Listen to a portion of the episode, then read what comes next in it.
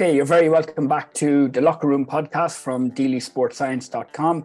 This is number 74, and this is a topic that I've wanted to touch on for a while since a couple of our members have been asking about uh, setting up a session and warm ups and the, the, physical aspects of the session as well. So, with this is pitched at the club coach, I guess, uh, not exactly professional football or S&C coach, but more just your your normal uh, run-of-the-mill te- technical coach in GAA and, and of course in professional football. And Ross, we'll probably we'll probably call it football because that's the world that we we work in. I know in the last few weeks you've had a few really good episodes with Lee Hayes and Alan Byrne um, in the professional football and, and youth development arena, which was which was great and really popular. Just remember for all uh, the people to head over to our website, deelysportscience.com. You'll find lots of information there about signing up for membership, three, six, and 12 month periods. And also, we have the online certificate in sports performance coaching, which is there as well, really good course. And also the training, periodized training plan for club uh, GAA teams as well. So if you're a member, you get it for 20 quid. Non members is 40 quid. Ross, we're calling this what makes a good warm up. We're not really focusing on the science of this, it's more about the general kind of practicalities of the warm up. Um, and you're very welcome back. Thanks, Kears. Uh, it's good not to, to host this time, so it's, it's, it's nice to be on the other end. and you still have the Italian flag uh, up, up over your head after okay. after England beat Italy a couple of weeks ago. Yeah, that was a very um, nice win from a personal level. So it hasn't happened for a long time. very good. Okay, uh, let's jump straight straight in. Then we're just going to briefly touch on what what is a warm up, what makes a go- good warm up, and then we're going to have a look at a few things like looking at the the the child, youth, adult, or what's the difference really between a warm up for children and a warm up for adults? And then we'll have a look at professional soccer or professional football versus the GAA world, and also a small bit on the differences in warm up between training and match days. And then finally, just some of the little things about cool down and how a warm up can give you some good opportunities. So first and foremost, I suppose most people know the concept of, of ramp, but do you want to just briefly touch on that and, and it kind of gives a nice, simple kind of approach for coaches to, to conduct a warm-up? Yeah, of course, Kears. I think um, I think first of all, it's important to note that like the warm up is essentially like preparing your players for that training session or the game. So that, like you said, the difference between the adult and the child and their level, that's going to have a huge impact on, on how you conduct a warm up. And we'll come on to that.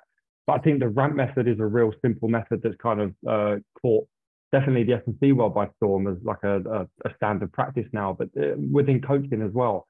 So the UK SCA came up with a, a simple acronym uh, of RAMP, which stands for Raise, Activate, Mobilize, and Potentiate, and just essentially takes your warm up through a lower intensity type um, activity through a series of dynamic stretching and, and various activation patterns, that movement patterns that you might put into the warm up as well.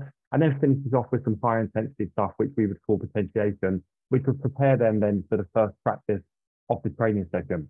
But it's really important to note that like that first training practice can still be part of the warm up. So like we talk about warm up being just a pure physical thing, but you know, numerous times at where I work now and in the academy where I work and also with yourself at London, we did a technical based warm up as part of the activation. And as long as the basic lower intensity principles are there and you gradually increase intensity over time, as long as it fits the physiological acronym, it, you can do what you want in, in, in essence.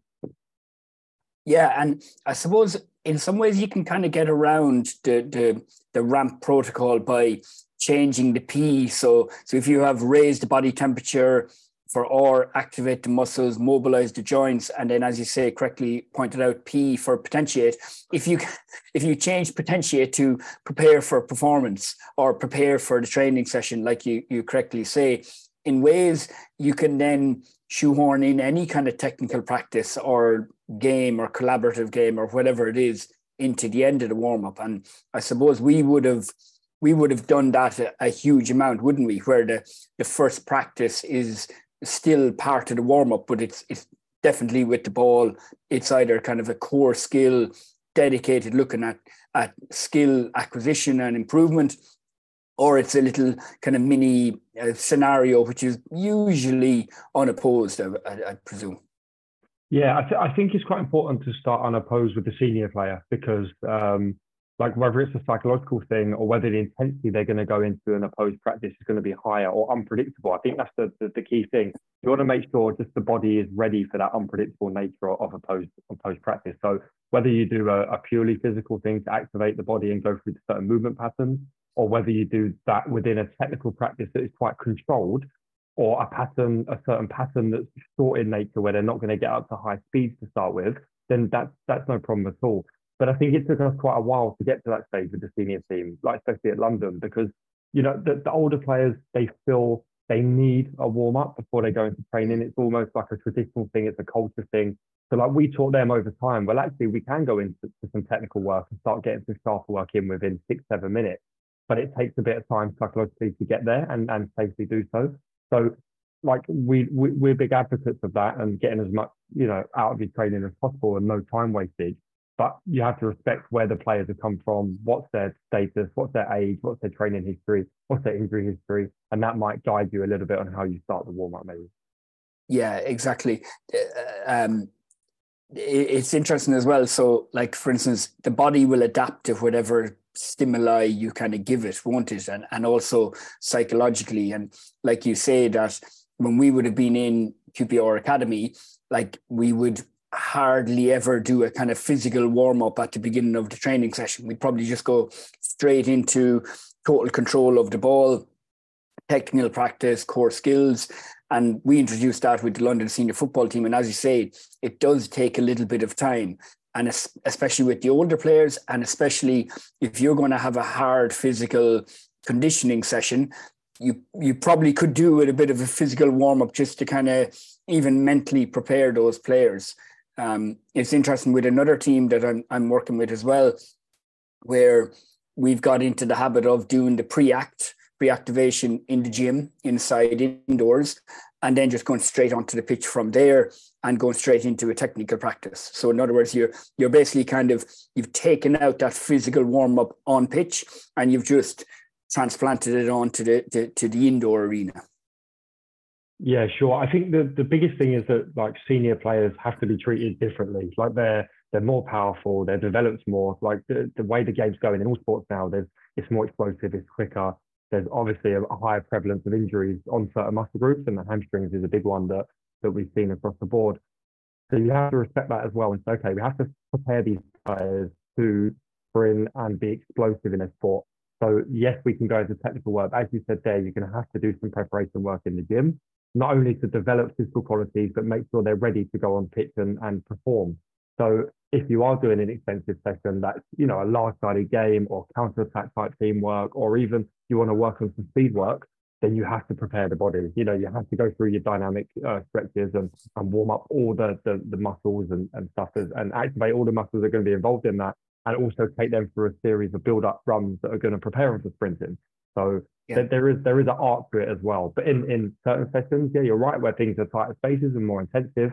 Do your pre prep in the gym, do your prep, and then go out and do some technical work and gradually build that intensity into into a post type work. Yeah. Okay. Class. Be- before I ask you just about some of the specifics of of ramp, about like, okay, how would you how would you typically raise the uh, core temperature? How would you activate the muscles, mobilize the joints? Potentiate and everything like that. Uh, I'll give you a, a, scientific model that was come up. So you, I know you like these kind of these models that I come to you with. So this is by Professor Till up in Leeds Beckett University. You might you might have heard him, heard of him, and he works with uh, Leeds Rhino. It's not too scientific, but he's added on to ramp to rampage across this session. So raise the body temperature or core temperature, activate the muscles, mobilize the joints, uh, potentiate, and then you move into an activity. I suppose this is a session design, so that can be skill practice or or uh, uh, game scenario, sorry, match scenario based training or something like that. Then into games, so whether that's small sided games, medium sided, large sided, etc. And then you evaluate the session. Brilliant. You said you weren't going to get too scientific, and you cut that in there already. well, it's not too scientific, is it? No, it's, it's okay. Quite, it's okay. It's, okay. it's quite simple. Um, okay, yeah. So, so just I suppose for listeners, it's interesting to know how long is your typical warm up, um, physical warm up. So let's say if, if you look at like the FIFA 11 and also the GAA 15, it's basically a physical warm up and it, it takes it through ramp. So forgetting about technical practice and everything like that, what like my warm up would probably physical would probably be about seven to eight minutes in, in total, I reckon. Um, yeah. But yeah, ju- just a few details around the physical. Yeah, of course. Okay, so if we're looking at uh, an intensive type session, so a session that's more smaller sided in nature, um, and we're not looking to expose players to, let's say, higher speeds and, and put them into I'll say more vulnerable positions where they have to be like correctly ready for and prepared for, then it would be about six, seven minutes. Uh, and you'd look at like key themes within that around accel, decel. So you'd build up the razor would be all your dynamic type movements. So your jogging, your backwards jog, your side shuffles, your karaoke, all these types of things, two, three minutes to make sure the heart rate's high. And you just challenge them and get the body, you know, used to working in different planes and and different movements, etc. And you can still coach in those movements. You know, you can still coach them, and, but you're taking them through a lower uh, intensity activity. You would then like activate and mobilize, which on pitch I join them together. But we're, we're not talking too much about the pre-act now because there's a lot of prep that's done before that. But on pitch, um, the activation is, is your dynamic, like hamstring swings, your your you know open the gate, um, all these sort of things. Your hinging, your dynamic hinging, maybe some hop and hold for activation these sort of movements are done within again two or three minutes and always dynamic. We keep it really dynamic and, and keep them moving. But your squat patterns, your lunge patterns, your lateral lunge patterns can be done within this time as well. Um, and then you're potentiating, and the potentiation phase or the prepare, preparation for training phase is getting them bridging the gap between a lower intensity activity to what they're going into. So if they're going into a higher intensity technical practice where they're going to have to fast, go a little bit quicker and speed up and accelerate, whether they're going to have to decelerate, whether they're going to have to change direction, that's when you put those locomotor themes in there to bridge the gap. So not only are you working on mechanical issues and change of direction and, and how to decel and how to accel, you're also preparing them for the physical activities they're going to get in their technical practice. And I guess over time, then that's where you use that section to challenge those qualities a little bit more. And that's where we shift things to the more cognitive like side and more decision making and more agility side of things, which I'll be really honest, I've um, I've struggled to implement with the senior team this year as much as I have previously in the academy. And it, and it's quite interesting that the senior players want structure, they want like simple things, they want to just feel prepared. Whereas from a performance perspective, we want to challenge their cognitive side a little bit. And that's not just within the physical, that's within within the technical practice as well. So yeah. that's where you have to know your group and say, okay, we want to develop these, but compliance is, is a little bit lower than if we get them actually working well in a more structured program, then they're ready for training. So that's yeah. kind of how I would structure it. If, if we're going on more of an extensive day, so we want to hit higher max speeds and once a week we should be like at least getting them up to 85, 90% of their max speed and, and challenging the longer tuck sprinting that they're going to do in a game, then the warm up might be 10, 12 minutes. You have full preparation, same ramp process. You might focus a little bit more on posterior chain then with the potentiation, you take longer to build up to that top speed. So you might do five, six runways to get them prepared before you then give them one exposure and then they're into training. But obviously the training design will will get some high speed running within a sport specific fashion as well. Yeah, and and the the the P, the potentiate or the prepare for performance, that's where like in, in GAA you introduce some hand passing drill or you know, truck and trailer or something like that, moving on to some kicking, the same in like kick passing practice, the same in, in professional football where, you know, you're looking at passing square or setting circle or whatever it is before moving on to a performance. So like you say, it's that bridging that gap between going from being static, sitting inside to like going at 100% high intensity levels, full opposed practice or or game or whatever it is.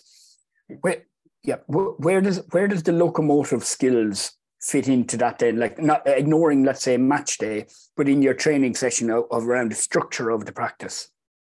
Well it definitely comes within the the preparation phase or the potentiation phase. That's like the ideal time to put it in. Um, but we've done in the past where we we've had technical practice as the activation uh, as as the razor We've then done some dynamic stretching within the technical practice within certain breaks, and then we've branched off to do your locomotive development. So they're really warm and and ready, and they've got some technical and and you know skill training in as well. And then we'll take them away and do whether we do some agility work, some some like max velocity work, or whatever. But it, it depends on the culture that you've bred and the type of training program that you've got within your club. You can run through a physical warm up with the prepare, preparing for that locomotive at the end of it before they go into technical practice. And I guess also it depends on whether you're going to do an unopposed practice or not. Sometimes you might go straight into a game. Now, if that's the case, then you need to make sure they are physically ready to do that game. So you probably need a bit more of a, a structured physical warm up before that. Um, yeah, so yeah. I, I, I do like it as regards the, the section, session planning. I have always liked where you do a warm up, whether that's purely physical or a kind of blended version of physical and technical. Then you move into more technical practice. So with the ball, uh, um, passing, pass and move, you know, unopposed practice or whatever. And then we've often come back into the locomotive stuff then as well. And it just means that the body is really warm. You know, you're cognitively kind of stimulated and you're ready then for a higher kind of level and a higher cognitive load locomotive practice. You know, you don't need to do a kind of rewarm. The players are, are kind of primed, I suppose, for that. And I feel that you only need, you know, five minutes at that. Remember, we often did like the mirror drill or or some kind of uh, reactive agility practice. And it's a nice kind of bridge as well for the coaches where you go warm up, technical practice, locomotive skills, and then on to some kind of opposed practice or games after that. Yeah, and, and I think it also shows the value in the physical side within the, the mm. training program. So, like, it, you're if we take the mirror drill for example, we're working on like real agility in different planes and one v one domination, both in and out of possession, even though you haven't got a ball, but one's going to attack, one's going to lead. So, like, that is a huge, important, isolated part of the performance. You're just stripping it back to its purest sense. So then like you're going from low intensity technical work, which scaffolds maybe some movement that you're going to do later in the session, or but in a physical sense, gets the, the body prepared technically, but also like physically from, from a low intensity perspective. Then you're challenging yourself in a high intensity situation, one v one. You know, you, the body needs to be ready for that. So that's why you do the, the free stuff. But then you might go into some one v one attacking in the session. So you're scaffolding that element into a one v one great for goal. You know, want you to mm. take on your man, yeah. be positive. All the all, all the things get linked together. So having the coach in the sports science, the physical staff, all singing off the same hymn sheet around the coaching points of physical, but also how it's going to lead into the, the technical tactical side of things as well, and then goes throughout the session. So I think it just brings everything together and just shows that this is our program. It's not an isolated physical thing, and it's not an isolated technical tactical thing because that, that's not how sport is. Yeah, no, I agree with that. I, actually brings me on to another another point about the sequencing of practices of practices within the session because it's become very popular now. I suppose more in the child and youth rather than the adult, but also in adult as well, where it's become a kind of a a, a cool trend to go. Okay, we do warm up, then we go into a game, then so we go whole part whole. So we go warm up, game, some sort of scenario based training and then back into the game. And I don't like it.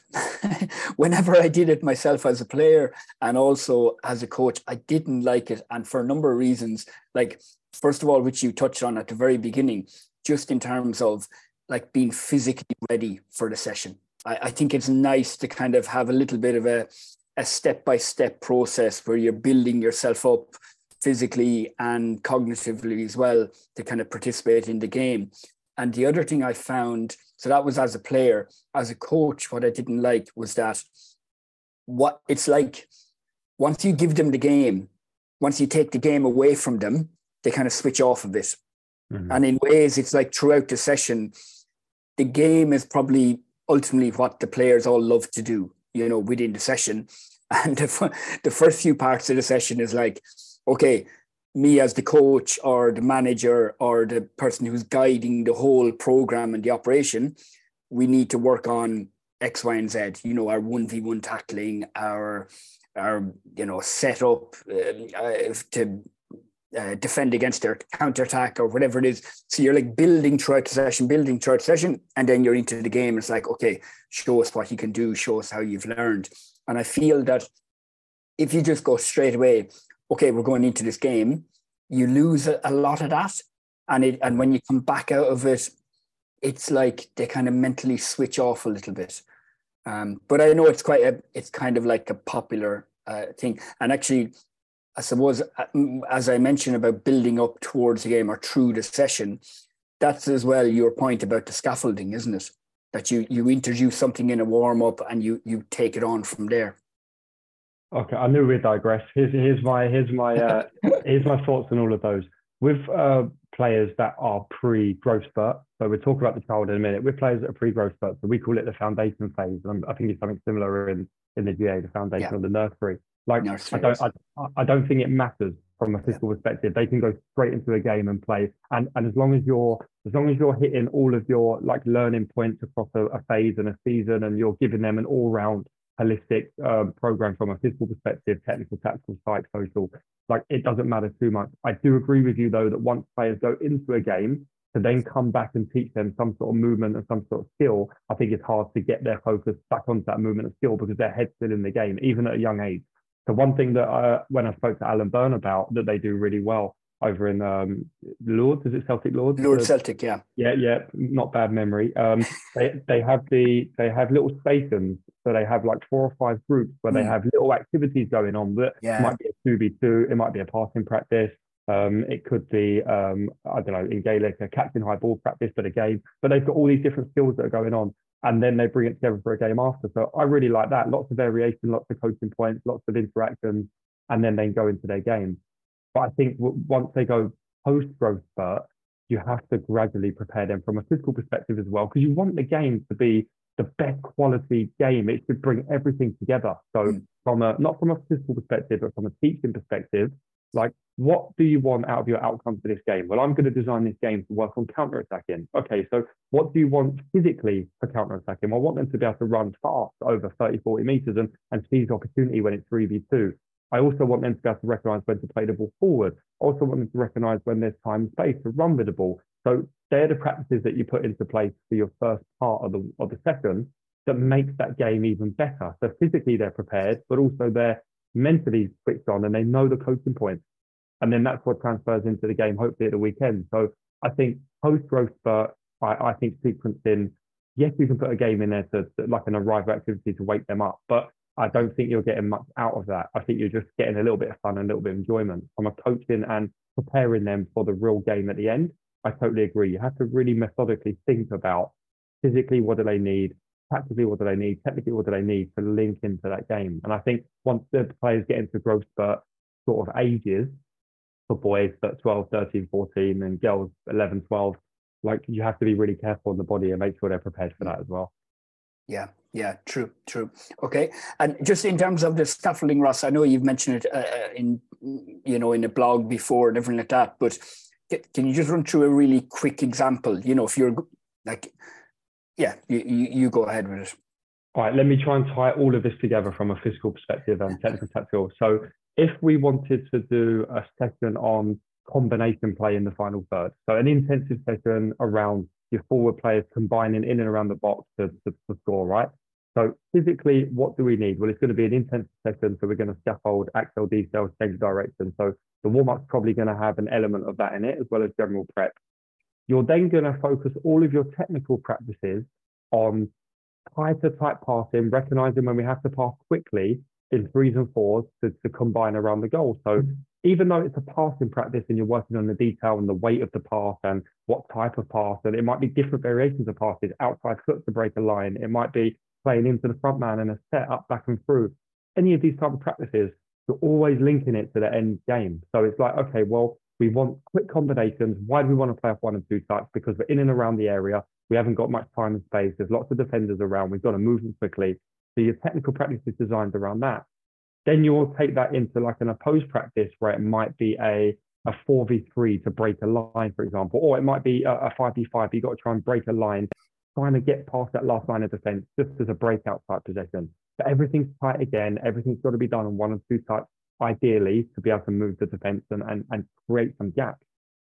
And then you'd probably end the session on a, a, phase of play type practice where you're in the final third and you set up a back four or maybe two sitting midfielders um, and you're playing against maybe a front three and maybe a midfield three, so 66. And you're looking at trying to break them down. So all those sort of things you've worked on on the prior, the physical, technical, tactical around quick combinations of movement.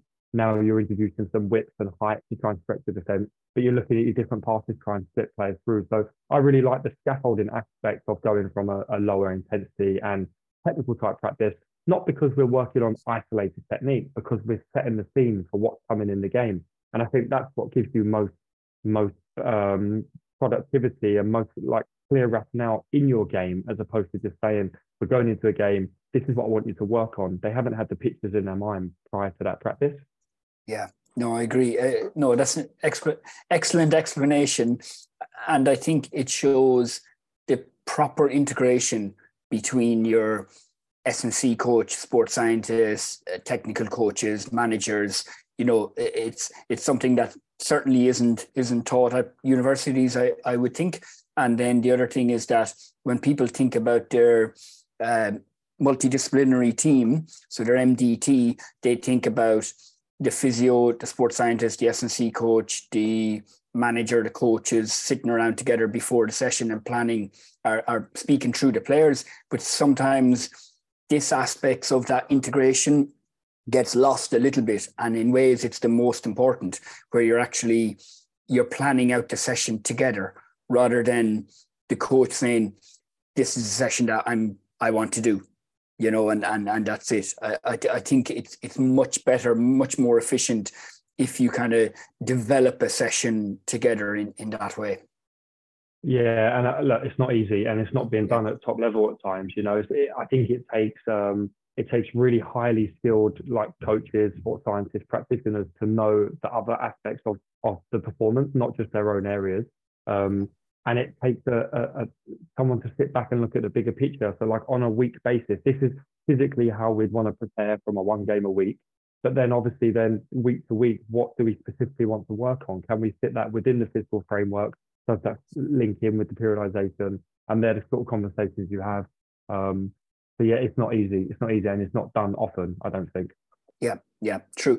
Um, just just moving on slightly then. So, when I was thinking about the child, the youth, the adult, and the different types of warm ups, it, it made me think that in ways warm ups are an opportunity there for the practitioner, and whether that's your S&C coach or your your technical coach.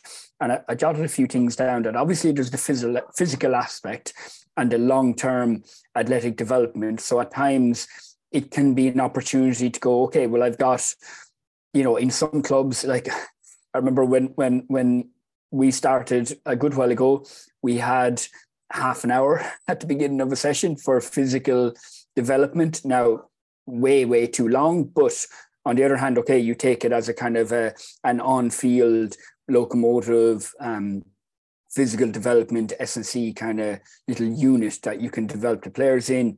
Um, also, of course, like with the really young, the child and, and the, the, the really young pre-academy or even, as you say, pre-growth um, spurt, you've got you've got an opportunity to bring some fun into the sessions as well and enjoyment and everything. Also, I like some of the things about like the collaborative games and the problem solving games. And like when I look at little clips, video clips on Twitter now, you can see some clubs, even adults now, are starting to introduce little things like that. And it is about fun and enjoyment, but and, and also just kind of lighten the mental load. But also there is kind of teamwork involved there as well, isn't there? And and collaboration. But and maybe we'll touch on it in a second. You you need the right environment. You know, when the team is winning, everything is going well, it's kind of easy to do stuff like that. Or when you're away on on training camps and everything like that. And also the final one is just about it's an opportunity to practice your skills. You know, so if you can go straight into your core skills, your total control, your um, unopposed skills practice, you're you're using that chunk of time. And I know like from the club that we've been working in in the academy, you you don't get to use that for 15 minutes for physical preparation for the session. It's more about, well, actually, we want to use that 15 minutes to work on our skills. And if you think of if we're going to train, let's say, you know, three times a week, four times a week, and that's four by 15 minutes across the week in a very limited time that you actually have access to these players, all of a sudden that's an hour of a week that you're you can devote to kind of physical preparing physically preparing for the session versus your your technical uh, development yeah totally agree i think it's about looking at what the players need like ultimately so like you said there about the games and like the fun stuff okay, when are we going to drop this in? Are we in a really good place? and want to keep that going. Are we in quite a bad, bad places? And this is more at the, the first performance side. Um, are you in a bit of a bad place where you want to try and shift the mentality and lighten the load, like you said?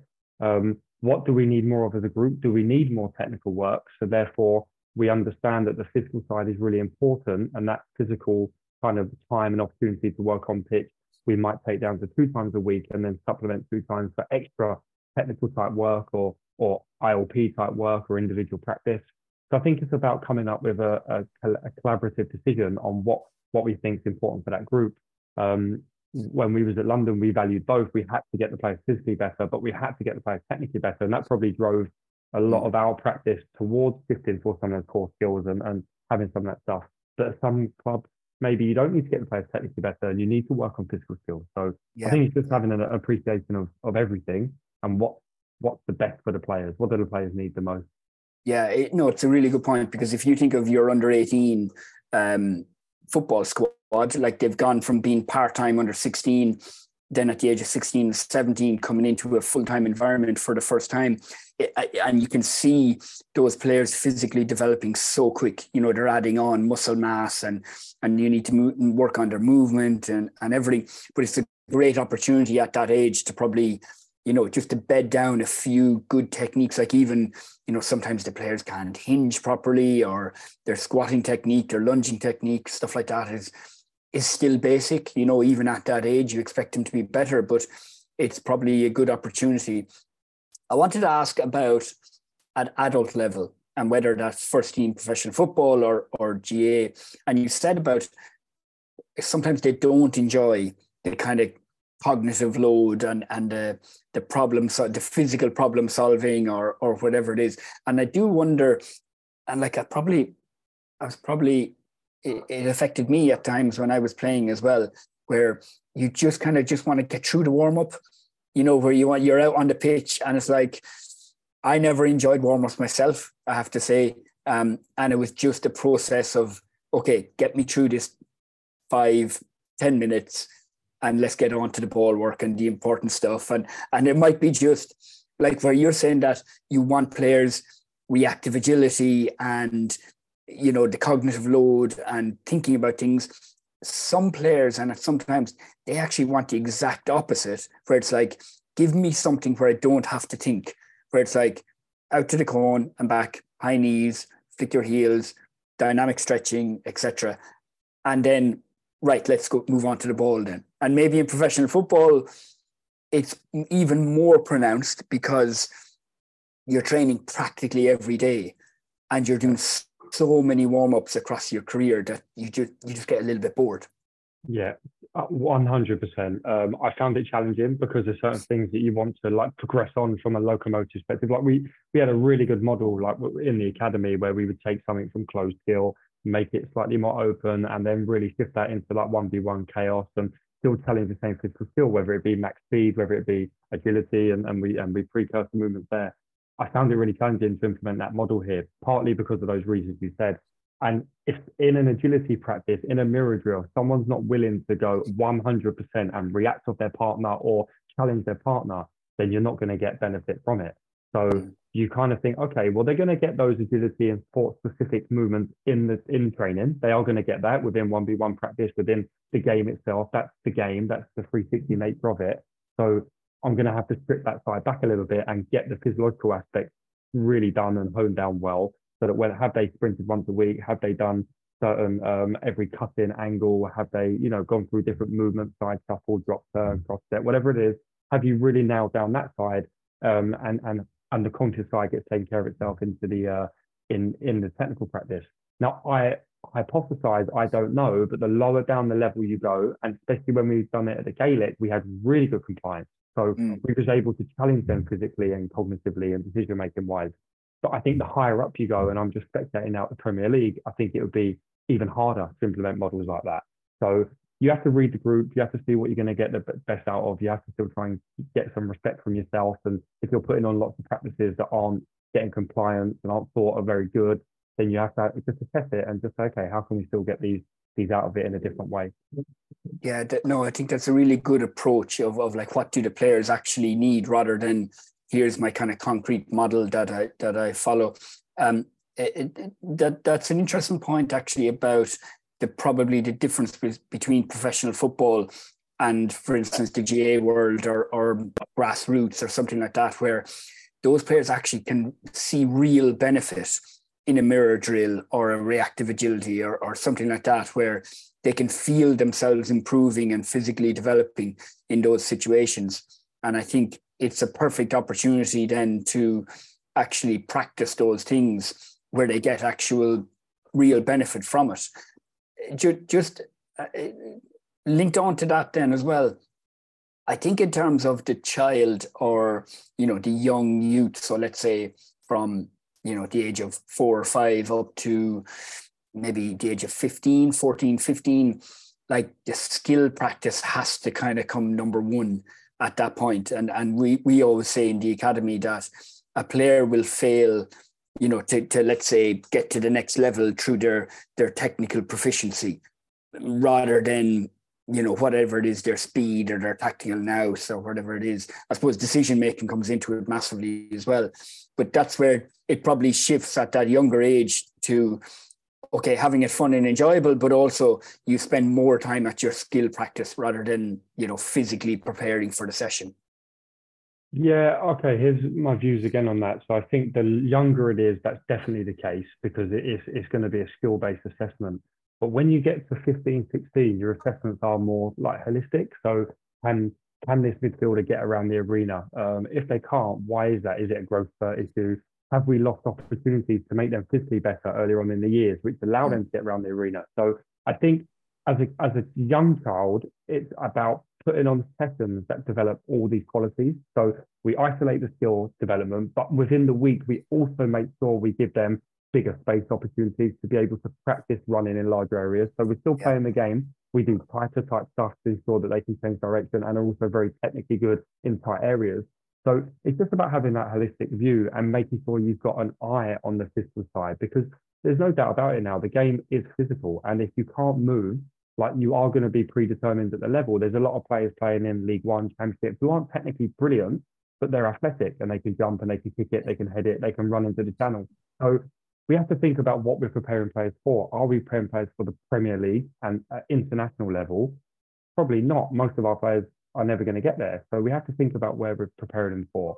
But yeah, I think as you go through the pyramid, 15, 16, we have to have an awareness of the physical side. And are we giving that player enough physical development alongside everything else to make sure they're successful? Yeah, yeah, great stuff. Okay, last two questions. Um, just briefly, match day versus training day warm up. Do you have any thoughts about the difference, different approaches, let's say, to both? Yeah, well, I think like a, a, training day is an opportunity to develop something. So a training day is specifically linked to what we're doing in training or to a certain skill that you're trying to develop.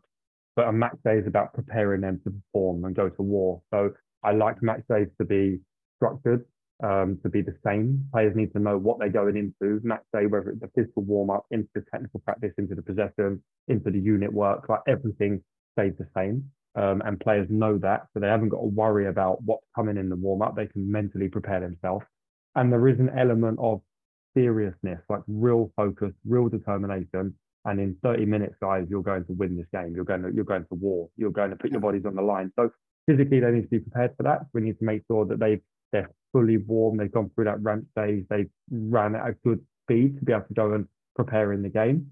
Um, and also they, they've done some sharp technical work. They've been put for a possession where they've got some opposed nature in there, and physically they've worked to a good level. Um, you know, a lot of research, uh, research says that if you take a certain play, um, a certain athlete's level in terms of lactate to a, to a higher level, and then give them adequate rest, then they're going to perform well. And we talk about the concept of second wind and things like that. But you have to make sure that players go at a good intensity. You give them a rest in between. They go back and change them. They get themselves ready, but they have to work in the warm up. They have. They can't just post to the warm up. They won't be mentally ready. They won't be physically ready. So yeah. it has to be more structured, and you have to physically prepare them for what they're going to do. Yeah, and even if that they're in like very short bouts, just to hit that kind of hundred percent maximal intensity, so they're just prepared for obviously you know when the whistle goes and they may have to do a 50 meter sprint for instance you know straight off the bat and and tackle turn etc use of the ball physical contact they need to be prepared for that. Uh, last question then which is the aspect of the training that you love the most obviously uh, the cool down. So would you would you do a cool down with um well with any across the age groups or across the sports or what are your thoughts on it uh, for me, we don't do them. We don't do them at all. Um, I think there's like a definitely a lack of research in there. I think from a psychological perspective, sometimes you get the team together and they and they they have a cool down. But in the environment that we're in, finish training, finish players go straight inside. They go and you know it's about recovery now. If they're not going in the gym and doing any work, how can we recover?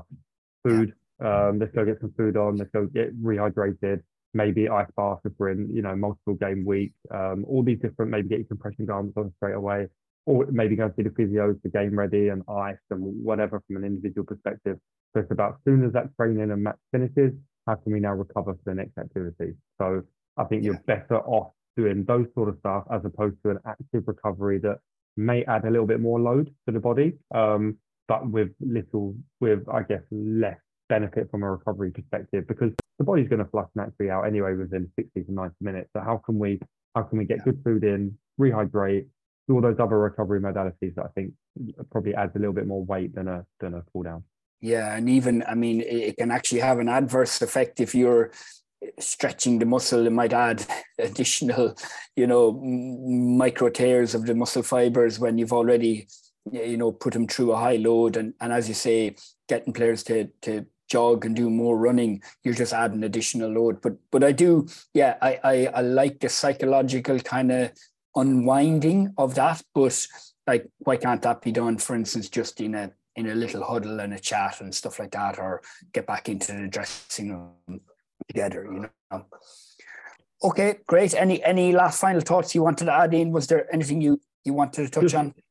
Just quickly uh, touch upon the pre-act, which I think would be quite important mm. to just mention, especially for those that well, I've got facilities at club level, um, probably more senior level. I would say this would apply for like don't neglect the pre-act time. So the, the pre-act stuff we do inside, so general foam rolling, mobility work, um, movement prep with hurdles, your squat patterns, your lunge patterns, all these sort of things, but also specific development over time. So whether you want to look at plyometric development when they're fresh, depending on the theme of the session. So if you're going to go into like intensive type practice, then we want to look at a lot of multi-directional plyometrics and maybe some like hop and hold so we get some eccentric control if you want to go into some more extensive, like higher speed run in there, you're looking at your drop jumps, your hurdle bounds, where contact time's really quick. So without getting too scientific, and if you've got an expert in your building to be able to deliver, deliver this, don't neglect that pre-act time as an important part of the warm-up because it saves time on the pitch and it also develops players' physical like capabilities over time that are linked to the pitch stuff. So yeah, you might do some like hip extension stuff, some wall type drills, you know, your power type work that you'd like to do when they're slightly fresh and it's non-fatiguing, so that when they go on to, they're not only primed on the pitch, but they're they're enhancing their performance and ready for what's coming. Um, so just I think if you've got space and facilities and the experts to, to deliver that, definitely utilize that program and, and lean on them to come up with a program that they think is appropriate. And it's all part of the gym program. Some done prior training, and then the heavier stuff and strength stuff done after training. So um, yeah, just something to think about.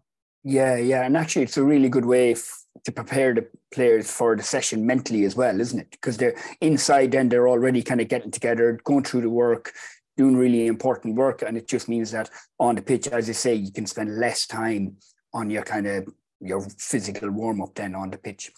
Okay, yeah. great, Ross. Always enjoy our chat. We can um we can probably end up chatting about any topic and uh, enjoy it, and hopefully give across a little bit of information for the listeners. Um, thanks for joining us again. Remember, people head over to deelysportscience.com, see all our special offers there for membership of the Elite Coaching Group, and also remember to um, to register for our podcast as well. Subscribe for our podcast, get it every two weeks, fortnightly, and uh, hope to see you again soon. Thanks, everyone. Thanks, Ross. Cheers, cheers.